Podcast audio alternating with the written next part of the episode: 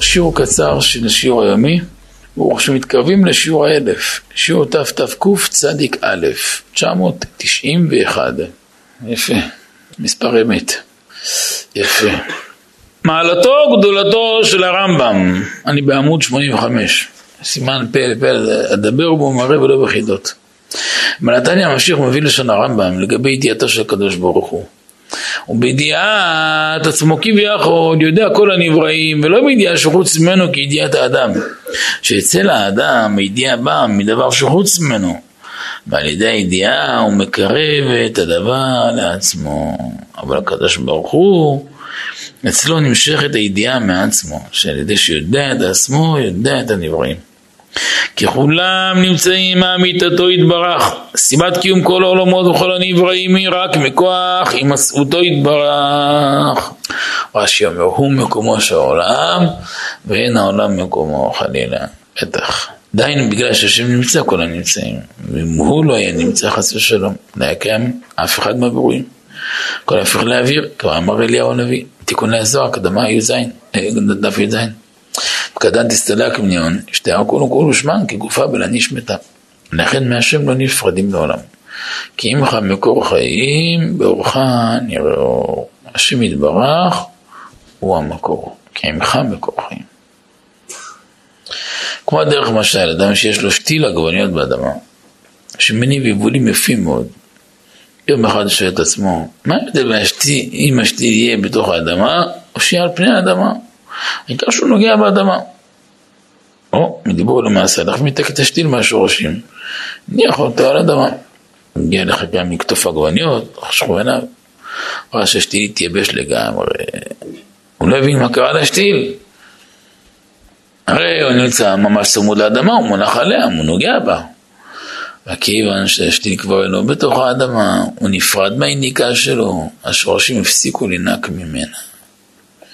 כך כאשר יהודי מתנתק מהמקור חס וחלילה, מהשם יתברך, אין לו שום אפשרות להמשיך ולהתקיים. זו הסיבה שצריך להתהפך העולם, חס ושלום, לא לנגוע בשבת קודש. נוגע בה בשבת קודש כנוגע בבת עינו יתברך. אבל כשהאדם מחובר להשם, ממילא הוא בוטח בו. עליו אומר הנביא והיה שטו על המים על יובל ישלח שורשיו ולא יראה כי יבוא חום ויעלהו רענן. בשנת בצורת לא ידאג ולהמיש מעשות פרי. אבל אם חס ושלום אין לאדם ביטחון בהשם הוא מתנתק ממנו. עליו אומר הנביא ויקר ארבע ארבע ולא יראה כי יבוא טוב שחד חררים במדבר ארץ מלאכה ולא תשב כיוון שהמקור של החיות, של החיות של האדם הוא השם יתברך. לכן כשחס ושלום שונאים יהודי, אפילו הפשוט ביותר, פירושו של דבר, שנפרדים מהקדוש ברוך הוא. וזה דבר מסוכן. גם אם ישנם חילוקי דעות בינך לבין חברך, אפשר להתגבר עליהם במוקדם, במאוחר, אבל בשום פנים ואופן אסור לשנוא אותו. כי היפרדות מיהודי זה היפרדות מהקדוש ברוך הוא, מהמקור. איזה יפה. האמת אפשר להבין את זה כי, כי מה זה נשמה? נשמה זה חלק אלוהים ממעל, כמו שכתוב בעץ חיים, כמו שבזוהר ובכל המקומות. ש, שנשמה זה, זה חלק ממנו ממש, כמו שאין חיסרון בו יתברך. חס ושלום אין חיסרון בנשמה. מי צריך תיקון זה הצלם, זה לא הנשמה. דיברנו על זה בשיעורים אחרים. כן, נכון? אז אי אפשר להיפרד מיהודי, כי אי אפשר להיפרד מהשם. לא חייב להתחבר עם כל אחד, להתערבב עם כל אחד, אבל לכבד בטח שכן. לכבד, חייב לכבד כל אחד. בדבר הזה, חביב אדם שנברא בצלם. בדבר הזה אין ביכולת אדם להשיגו על בוריו. אין האדם הנברא מסוגל להביא ולקלוט עניין זה שהמדע והיודע והידוע זה דבר אחד. שהרי כשאדם רוצה להבין דבר, הוא מתאר את הדבר, כפי שזה אצלו, לפי עולם המושגים הפרטי שלו. כפי שבידיעה שלמעלה אין לו לאדם את הכלים, אין לו שום דמיון וציור לתאר בידיעה כזו. לכן אין שכלו מסוגל להבין זאת. ומישהו חושב שהוא מבין את הדעה של השם יתברך, יש לו טעות. הגעה, כמו שכתב הרמב"ם, מסופר על אחד הצדיקים הגדולים שהתפלל וביקש מהקדוש ברוך הוא, ירצה שכל מה שלמדתי כל יום בחיי, ישלם לי הקדוש ברוך הוא בעולם הזה. במה? בכך שייתן לך חצי מיראת שמיים שדל הרמב"ם. אמרו לו, אתה לא תוכל לעמוד בזה. כמו כן מסופר לרבי זושה, שביקש שייתנו לו לחוות יראה של מלאך. אמרו לו, לא תוכל לסבול. יראה של נביא, לא תוכל לסבול. יראה של טענה, לא תוכל לסבול. יראה של אמורה, לא תוכל לסבול. יראתה של הרמב"ם, נענו לו. נתקף הרעדה עזה עד שנפל מפרכס לארץ, בקושי רב הצליח להוציא משפתיו הנוקשות שהתלו ממנו דרגה זו של יראה.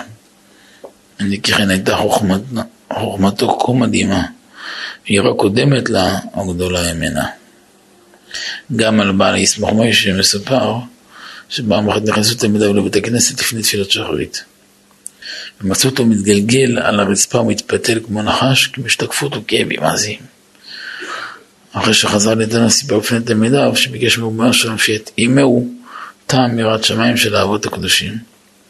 אמר לו שהוא לא מסוגל להכין את זה. אחר כך ביקש יראת שמיים של הנביאים, של התנאים, של המוראים, כולם עלינו בסירוב. אחרי כמה בשורות הסכימו להראות לו מה יראת שמיים של הרמב"ם, וגם זה רק כמה דקות נתנו לו, וזה מה שבאותן דקות שמצאו אותו מתגלה ברצפה. תראו שש מאות שנה כמה פער עשו, שבע מאות שנה, שמונה מאות שנה. כל דור שעובר כמה אור. על הרמב"ם כתוב כי, ידע היטב דעות הפנימיות וסודו רק קודשה ברכו. ידע. כתב עליו החידה הקדוש. זה לשון מרן החידה בשם הגדולים. אמר רבנו דוד הנגיד כי משנה תורה שחיבר זקנו הרמב"ם נתחיל בשם המפורש, יסוד היסודות ועמוד החוכמות, נכון. מסיים כי מלאך זיעת אדוני.